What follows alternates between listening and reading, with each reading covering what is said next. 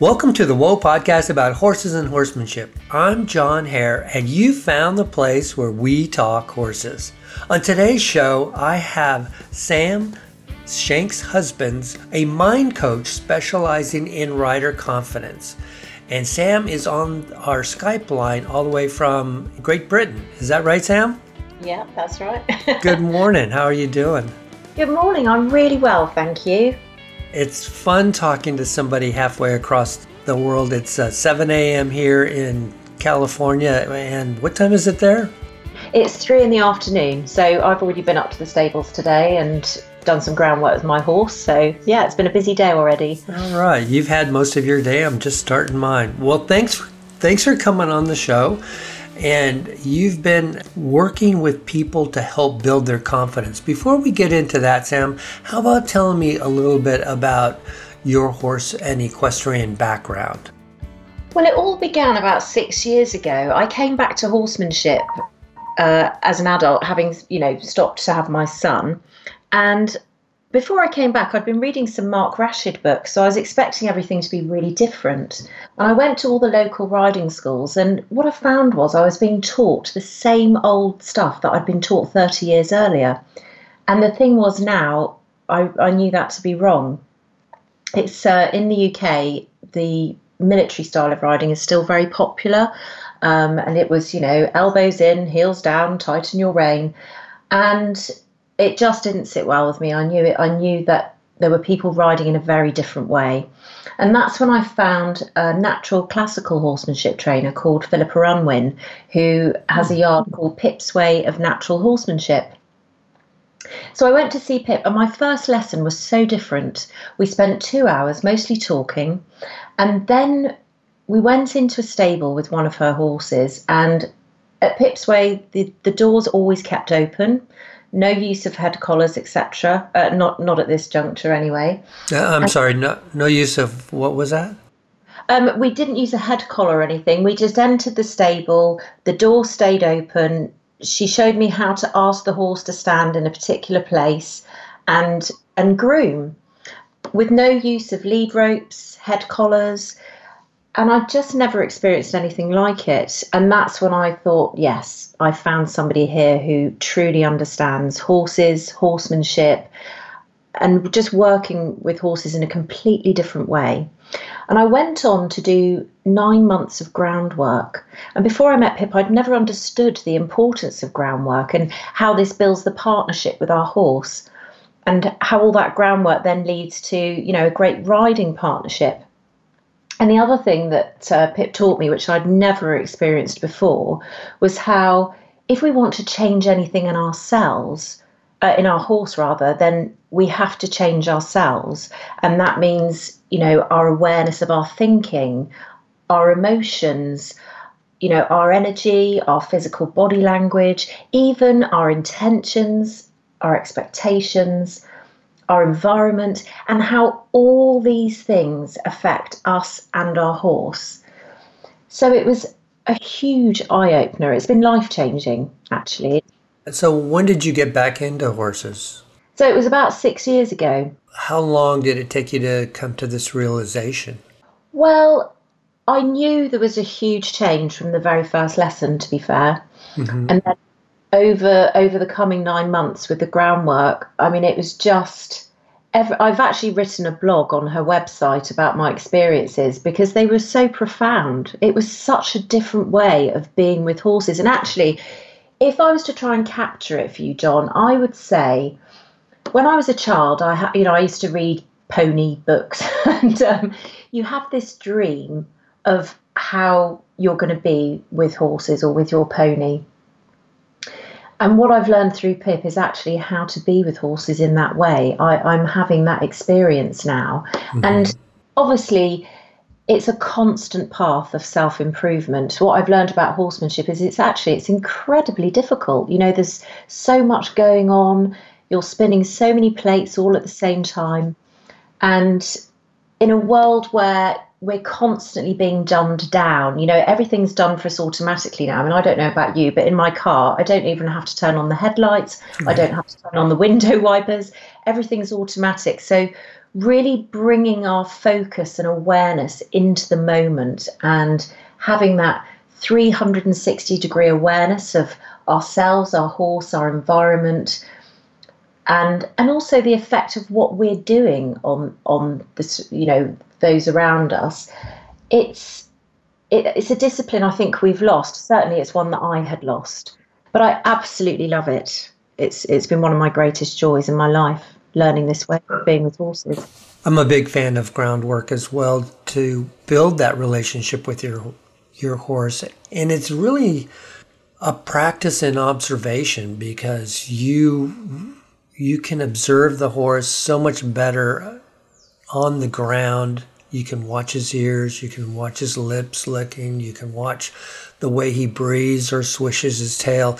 And uh, for a lot of times when you're riding, when you're under saddle, you've got the it's the effect of trying to steer that animal around, and you might not be, you have to be looking around at your surroundings, and you might not be able to be as aware of what the horse is feeling while you're under saddle. So I really like that groundwork concept too. Yeah, I mean, this morning I've been doing some groundwork with my horse, and the the thing that I love about it, I completely agree with everything that you said, John, and I think what's so important is recognizing that if we can introduce ourselves to everything that we need to be doing, and the horse to everything that the horse needs to be doing, without bringing the aspect of riding in, as you say, it frees up a lot of space to focus on the things that we need to.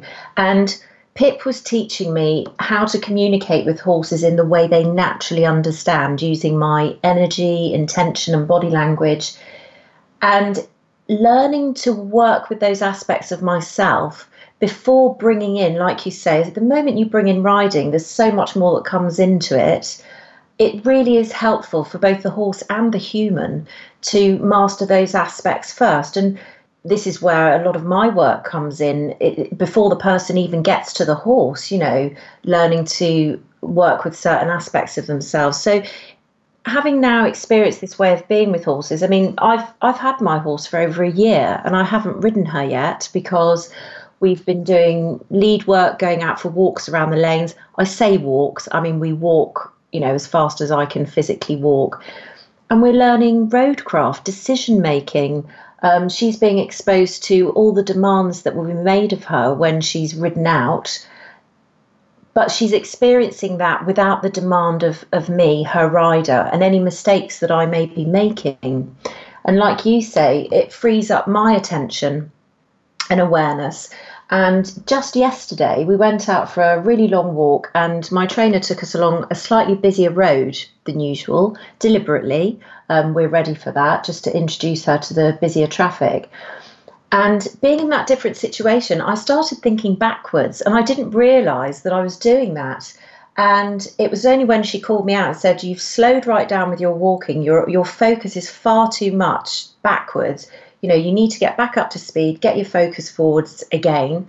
And we were off. And learning that, making those mistakes on the ground, really sets us up for success for when when we come to the ridden work. And a lot of people don't understand why I'm not riding my horse yet, but knowing how that groundwork leads to the great riding partnership and the trust that we're creating and the bond and the communication. I mean, I in in essence, I am riding her. I'm riding her from the ground. I'm using my posture, my energy, my intention, you know, my breathing, all of those things. So I, I just absolutely love it. I'm really looking forward to riding her. We're hoping to back her later this year.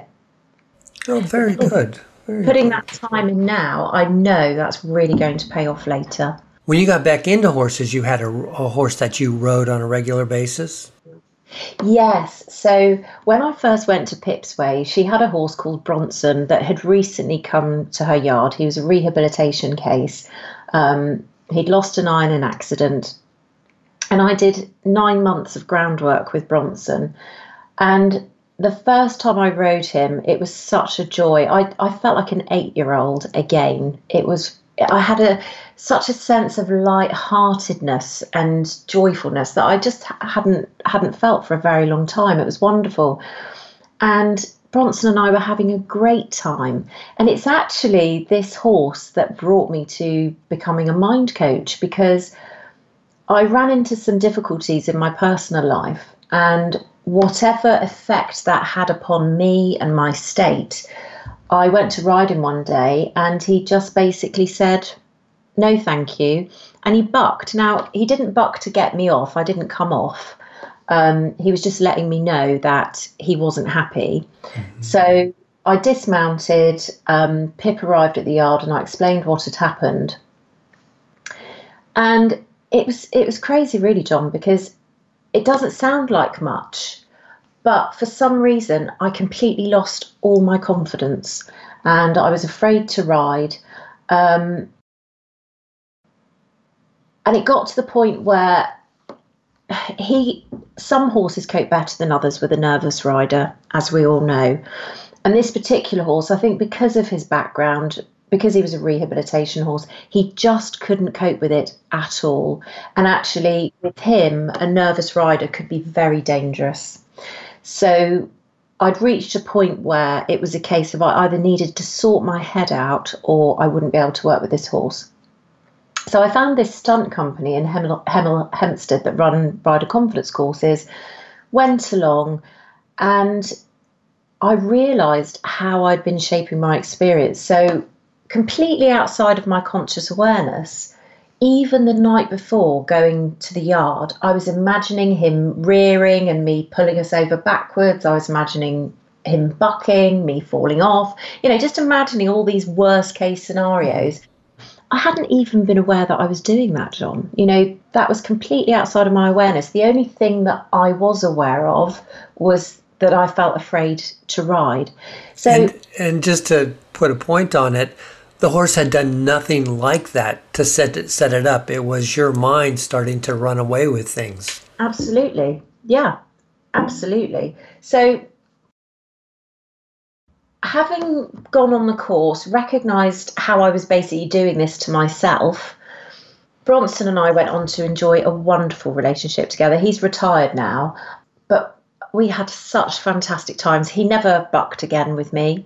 And having been through that experience of completely losing my confidence and then finding it again and just going from strength to strength in my relationship with this horse, that's what inspired me to go and do my training and enable me to help other riders who are struggling with their confidence.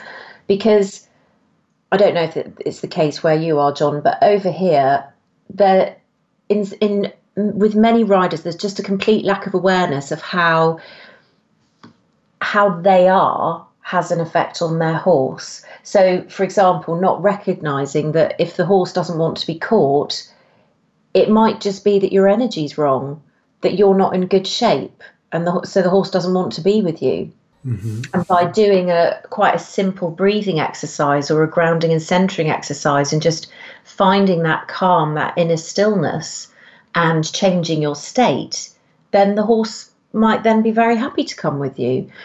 But there's a real, unfortunately, a, a real lack of awareness, certainly with the people that I work with. So teaching them how they can manage their state, how they can raise their awareness of themselves, what's going on in their minds, how they're using their minds, how they're using their even their breath. It can be transformative. And one of my clients recently, her horse was rearing and spinning. And just after her first session where she learned how to breathe properly, she came back from a ride and she just couldn't believe it. She said he wasn't rearing, he wasn't spinning, he wasn't shying, he wasn't spooking.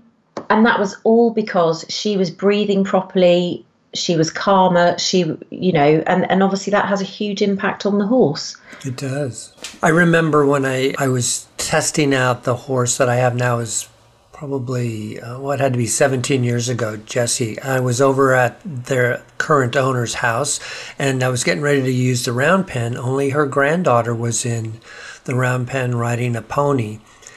And so I was watching her ride, and the pony, she was just kind of whacking on this horse, kicking it to try and get it to go. And I looked at the the grandmother, and I said, what's going on here? And she goes, she wants that pony to lope, but the pony knows that she's not ready to lope. I think mm. the, the girl was like six or seven or something like that. And the pony wasn't going to do it. She says, I, you know, another experienced kid could get on that horse, and the horse would sense that the, the child was ready to to canter around the, the round pen and would do it for it, but that not not with this kid on, on his back. So I think you're right. I think it's the way we interact with horses is really important. And a lot of us that have come back to horses have come back at a much older age, and we don't bounce as well as we used to. And so we do, we get that little tension in our bodies, that which is a natural thing for us to kind of protect ourselves, but that tension transmits in our legs, in our hand. You know, we may have uh, excess contact in the horse's mouth. We might be telling the horse, checking in constantly, uh, how how you doing? How, how how we going? How we doing? And the horse is like, hey, what do, is there something we're supposed to be nervous about? And and they start, well, maybe there is something scary behind that bush. Yeah, absolutely. You can't see me, John, but I'm nodding away here in total agreement. Yes, absolutely. So the very first thing I generally teach riders is about their nervous system and the sympathetic and parasympathetic nervous system. So the fight and flight response and the rest and digest response, and how we can deliberately activate our rest and digest and how we can avoid activating our fight or flight. Because the thing is, even with our breathing, for example, if we're if we're chest breathing, which I tend to find with riders, well, actually not just riders, most people generally, most people chest breathe, and also riders quite often hold their breath. I find that particularly with competition riders, or certainly my competitive riders are more aware of the fact that they're doing that. Right. And that immediately activates our fight or flight. And then that's telling our horse, there's something to worry about here. And they're going to believe us.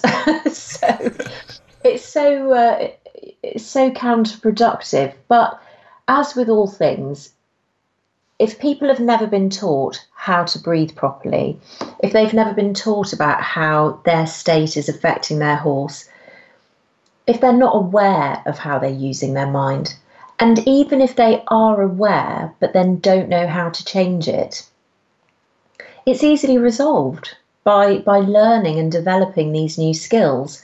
And I think accepting that horsemanship is difficult. And as you say, coming back to riding, I mean, I, one of my clients, Elizabeth, who's given me permission to um, to speak about her, she came back to riding in her sixties, and she'd been a very competitive rider in her youth and done really well in show jumping. And she was so frustrated coming back to riding in her sixties and finding, you know, she wasn't able to do now what she was able to achieve then. And she found that her inner dialogue, her self-talk was appalling, which, of course, was only then serving to make things worse. Because, as you say, our bodies then respond to our, our thoughts and our breathing. It makes us tense, which makes it harder for the horse to move correctly beneath us. Mm-hmm. And thankfully, through our work, we were able to transform her in a dialogue. So not only was she able to enjoy the show jumping once again, she recently won her class at the World Equestrian Center in Ocala. Wow. And she, yeah, she's sixty-five, and there were sixty-two other riders in her class. So, oh my gosh. Yeah, she was delighted. And it just makes my day, you know, absolutely makes my day when I'm able to work with people and help them to transform their experience of themselves and then themselves with their horse, because the knock-on effects are profound. Let's talk about some of the practical things that people can do. So I've seen friends and, and fellow riders that have come off their horse, and when they get back on, they're extremely tense, and and you know, you try to tell them to breathe, you try to tell them to calm down, and it's a very difficult chore uh, for them. Mm. And as an observer, and it's happened to me too, by the way, but as an observer, you you say, you know, that it's not going to get better until this person relaxes. But right then, they don't have the ability to relax. Do you have any recommendations about what someone going through that process, where they start? Yeah, absolutely. So first of all, telling people to breathe. And I often meet people who say to me, well, I'm doing breathing exercises. But if you're not abdominal breathing, those breathing exercises won't be helping you. If you're chest breathing into your chest. So the first thing I tend to invite people to do is put a hand on their belly, a hand on their chest, just close their eyes and breathe for a few moments and notice which hand moves more, the hand on their belly or the hand on their chest. Most of the time, people are breathing into their chest. So just teaching people to breathe in through their nose, because that releases nitric oxide, which aids our oxygen absorption. It does lots of other wonderful things as well, but you know, that's enough for, for now.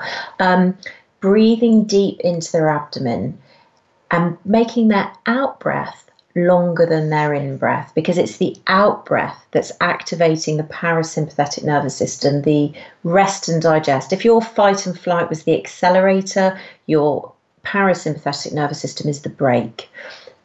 The best way to influence our state in the moment is with our breathing. So if we're breathing deep into our belly, breathing in through our nose, making the out breath longer than the in breath, that will be beneficial. The other thing I would say, um, I encourage all my clients to use guided visualization. And it was a horse that taught me the difference between imagining things and guided visualization. So Pip had a horse that had come to her. He was so dangerous. Again, Pip gets lots of horses for rehabilitation. And she had been working with him for a time. One of his big issues was napping, so he didn't want to hack out on his own, mm-hmm. and would engage in really extreme behaviours to um, get out of having to do that. So she'd reached a point with him where, you know, she she said, right, I want you to take him out. I mean, I, I presumably she had taken him out. She asked me to take him out on a hack on his own. And the thing was, I knew she would never ask me to do it if I wasn't capable. Pip always sets people up for success. But by the same token, I knew that if I made a bad job of it, not only would I have a horrible experience, but also she would be upset with me, because that would mean I was bringing her horse backwards. So I'd have been undoing all her good work. So I noticed that I was feeling feeling quite nervous about it. I noticed that I, I was thinking about it and imagining it going wrong. So I thought, right, I need to do some mental rehearsal here. So I started imagining being at the mounting block, getting on, riding off the yard. And I saw this over and over again in my mind, but I realised that I just wasn't believing it, John. You know, I was imagining it, but I, I wasn't believing it. So I thought, right, what would it feel like to have complete belief, absolute certainty, total trust in myself and my ability, and complete trust in the horse? What would that feel like? So I, I created those feelings and just amplified them and amplified them until I was just full of certainty, trust and belief. And I just kept running through, kept imagining, but with this belief and expectancy. And when I went to the yard the next day, I, I'm sure I could have launched a rocket off the yard. I was so certain.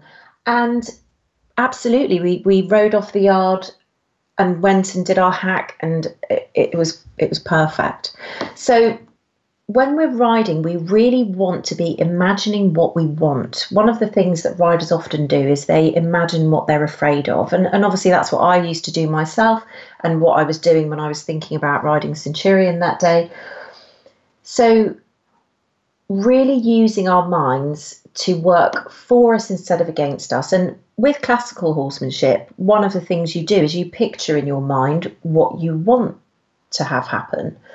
And there's a couple of reasons for that, one of which is the ideomotor response, which is where when we think something in our mind, it creates these tiny responses in our body. And of course, a horse is sensitive enough to react to those. Mm-hmm. So we're imagining what we want, we're picturing what we want to have happen, we're using our posture, our breathing, you know, having our focus and awareness on what we want. And all those things help. Now, if somebody's had a fall, then I guess it depends, why have they fallen? If they've fallen because the horse is reared or bucked, then I'd say, well, we've got some things to look at there. It's not a case of just doing some breathing exercises and using your imagination and hopping back on, because why has that happened? Right. What was going on? If it's that somebody, you know, was going up to a fence and they weren't sufficiently focused and they, you know, they were imagining the horse not doing it, then, you know, that's one thing. But it could be there's something else going on. So when someone has come off, it's exploring, you know, why has that occurred? Is it appropriate just to get straight back on? Sometimes it is, sometimes it isn't. But certainly learning to manage your state away from your horse and really developing those skills means that when you need them in situations like that, so if the horse is spooked and you've just lost your balance and come off and you want to get back on, you have that control, you're able to manage your state. But these are skills that we need to learn and develop so that when we need them in the moment, we can call upon them. And they're best developed away from the horse, as with many things, because as we were saying about the groundwork, if you're trying to do all these things while you're with your horse, there's so much going on. Mastering these aspects of yourself away from your horse then means you can really use those skills whilst you're with your horse. Right. And I think that you make a very good point in saying that all this is predicated on a knowledge of horsemanship. It's assuming you have the skills to be a good rider. And I think a lot of people who come to riding back to horses late in life, they think that riding was the same as it was thirty years ago when they were, you know, when they were twelve or fourteen. And you mentioned there have been a lot of things in horsemanship that have changed and the philosophy has changed, but it's also the horses are much better and you have to have a certain level of skill to handle those horses. And I think that part of building confidence is learning more about horsemanship and how to communicate properly with your horse. That also gives you confidence when you're when you're under saddle. Absolutely. I mean, it's interesting you say that things have changed, because the the knowledge of horsemanship that we think of as being new and different, I mean, it's been around for thousands of years. When you think about the monks that used horses to find enlightenment, when they reached a certain level in their training, they would be given a horse, a wild horse, and they would have to become who they needed to be for that horse to want to be with them. And that's thousands of years ago. What, what's wonderful is that more people are embracing that way of being with horses. Absolutely, I completely agree with you. So I'm working with riders on their mindset, but it's only one part. It's only one aspect of horsemanship. Now, I think it's a really important part. If you're going and you're learning all the things to do with your body and you're not being taught how to use your mind, then you're missing an important part. So right. It's bringing all those things together. And I don't teach horsemanship, obviously. Everything I know about horsemanship, I've learned from Philippa Runwin. And I do have clients where it's clear that they need extra help. And I will point them Pip's way and say, look, you know, get in touch with Pip and she'll be able to help you, because I don't profess to have that knowledge. I'm very clear about where my skill set lies, what's within my remit. You know, the, the other thing we have to consider, John, is the environment. You know, how a horse is being kept. Are they with a herd? Are they out three hundred sixty-five days a year? Are they stabled twenty-four seven? As you know, there are so many aspects to horsemanship. And to my mind, great horsemanship is learning to play the instrument of yourself, learning how to change yourself, to work with your thinking, your emotions, your energy, your body, your intention, your expectation, all those things. But you're absolutely right. a knowledge of horsemanship and also keeping your horse in an environment where he can flourish and thrive, they're all essential aspects to have a really successful partnership. Tell me about the process of you working with people. Say there's somebody in the United States. You're in England, so how well, does how does that work? I run all my sessions online. I always mm-hmm. have. So even when I work with people in the U K, I still run all my sessions online. And the reason I do that is because it's so easy for people. They don't have to travel anywhere. They don't have to worry about parking. They can see me at the t- time of their choosing from anywhere in the world in the comfort of their own home or anywhere they've got an internet connection. So it just makes it really easy, really accessible. And I work with riders one-to-one. And I also run my Confident Rider course for small groups. And the Confident Rider course is quite intense. It's run over four weeks. And the group dynamic can actually be really beneficial. Evidence shows that we tend to make more progress when, when we're in a group. And I find hmm. that many of my riders, they love realising that they're not alone in their experience. I think so many of us feel like we're the only ones that are having an experience. And being around people who are having similar challenges and seeing them overcoming them and supporting each other, it just can be a wonderful dynamic. I also work one-to-one with riders. Some people really want that one-to-one attention. And if I'm working with a competitive rider, for example, the Confident Rider course is suitable whether you're a happy hacker or an eventer. It's still suitable because each of the exercises, each of the tools and skills you can apply to your own situation.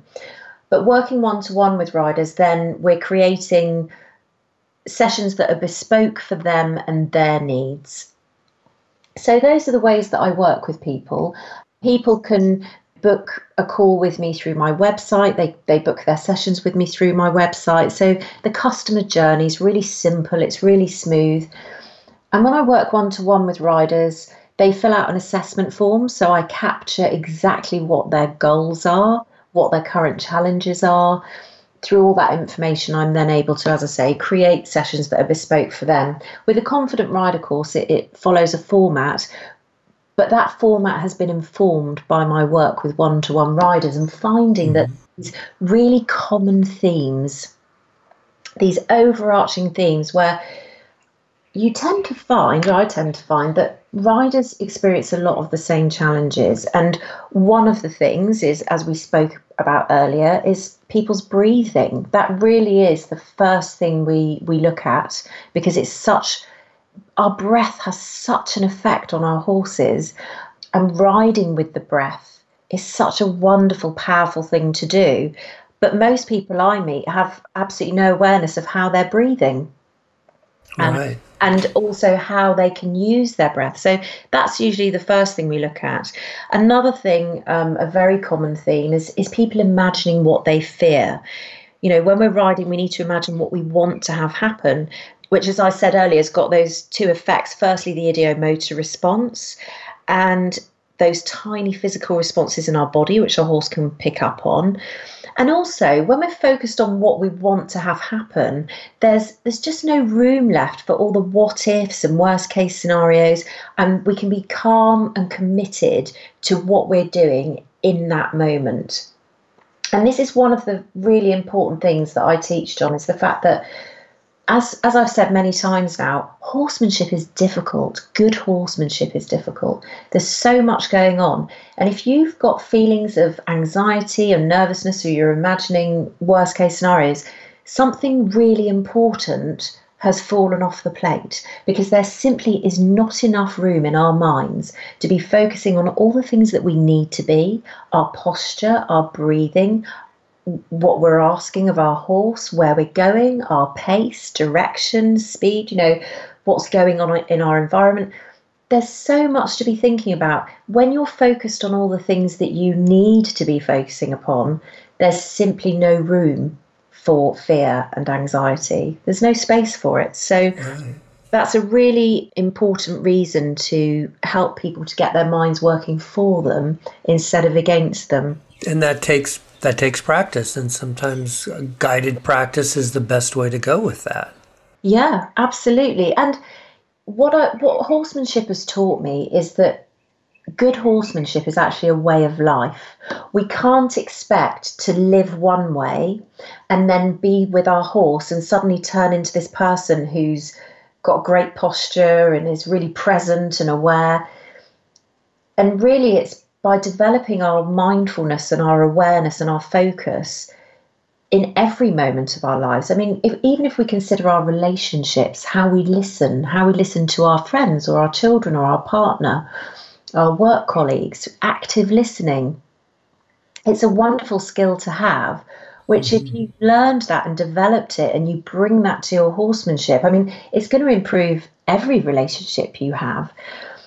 Developing these skills away from the horse, practicing them in your everyday life. Many of my riders say that they just feel happier. They enjoy their lives more.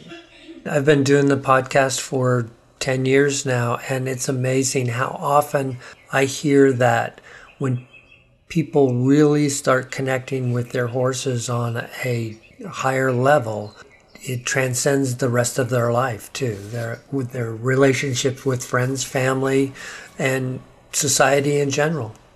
Absolutely. I mean, what I've learned from Pip is that when we become everything we need to be, to be who our horses need us to be, we truly do become the very best version of ourselves. And of course, knowing all these things and doing these things, they're not one and the same. They're all no, that's true.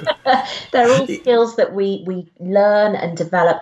And we're all works in progress, and we always will be. One of the things Pip said to me at one stage of my journey was, you're never going to get there, because horsemanship's like the universe. There's no end to it. There's always more. There's always further to go.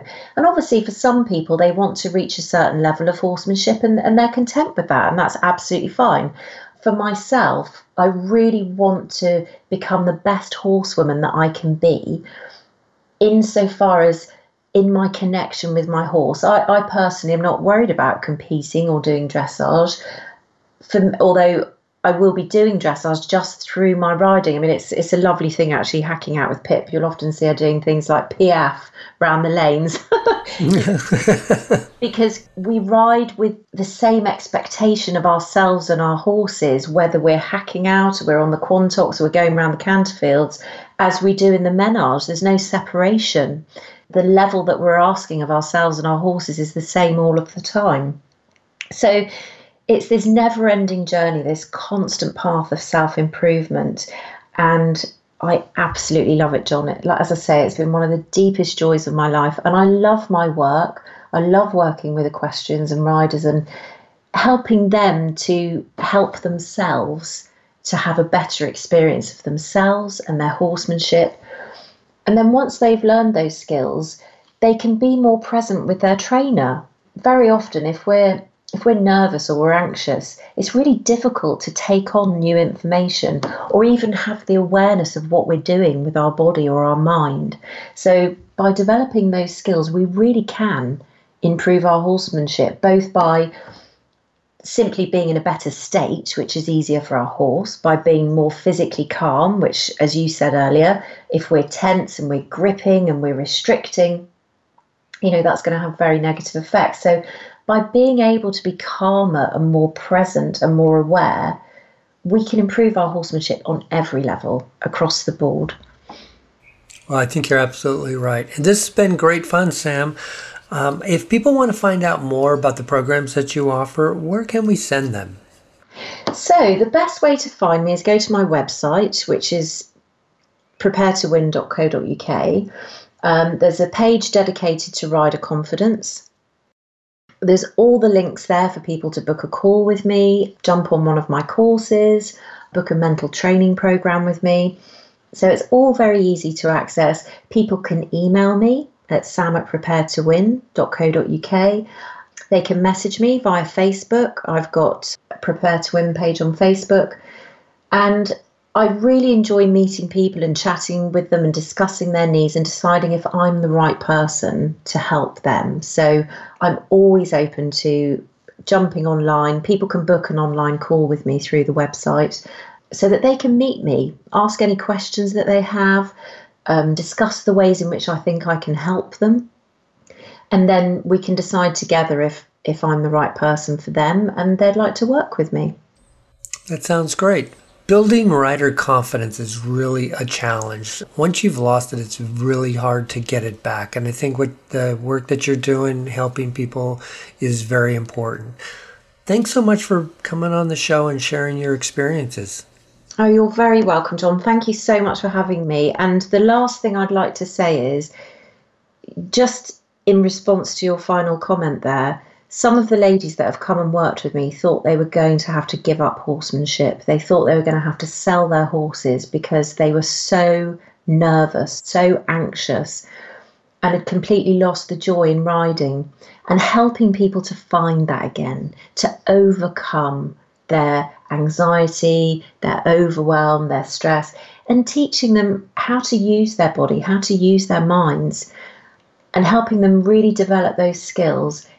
And then hearing about how that's changed their experience of themselves and their horsemanship, just such a privilege. I absolutely love the work that I get to do. And thank you so much for having me today. It's been lovely. Well, it's been my pleasure. That'll do it for this episode.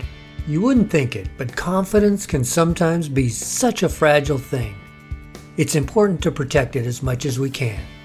Once it's lost, it can be difficult to find again. Thanks to Samantha Shanks-Husbands for sharing her approach to regaining confidence lost. Many of her techniques could benefit every rider. Check out her Prepare to Win website and contact information. I'll have her web address, contact, and other links in the description at woe podcast dot com. It's a lovely May here in the Central Valley of California. We're lucky to spend many hours in the saddle once again. I hope you're doing the same. As always, if you'd like to share a story or experience about your horse or suggest a guest, let's hear it. Send an email to john at woe podcast dot com or connect with me on Facebook, Twitter, or Instagram under the name Woe Podcast. I love hearing from you guys. Thanks again for listening and sharing the podcast with your friends and riding buddies. Until next time, for Renee, this is John Hare saying, go have some fun with your horses. Bye-bye, everybody.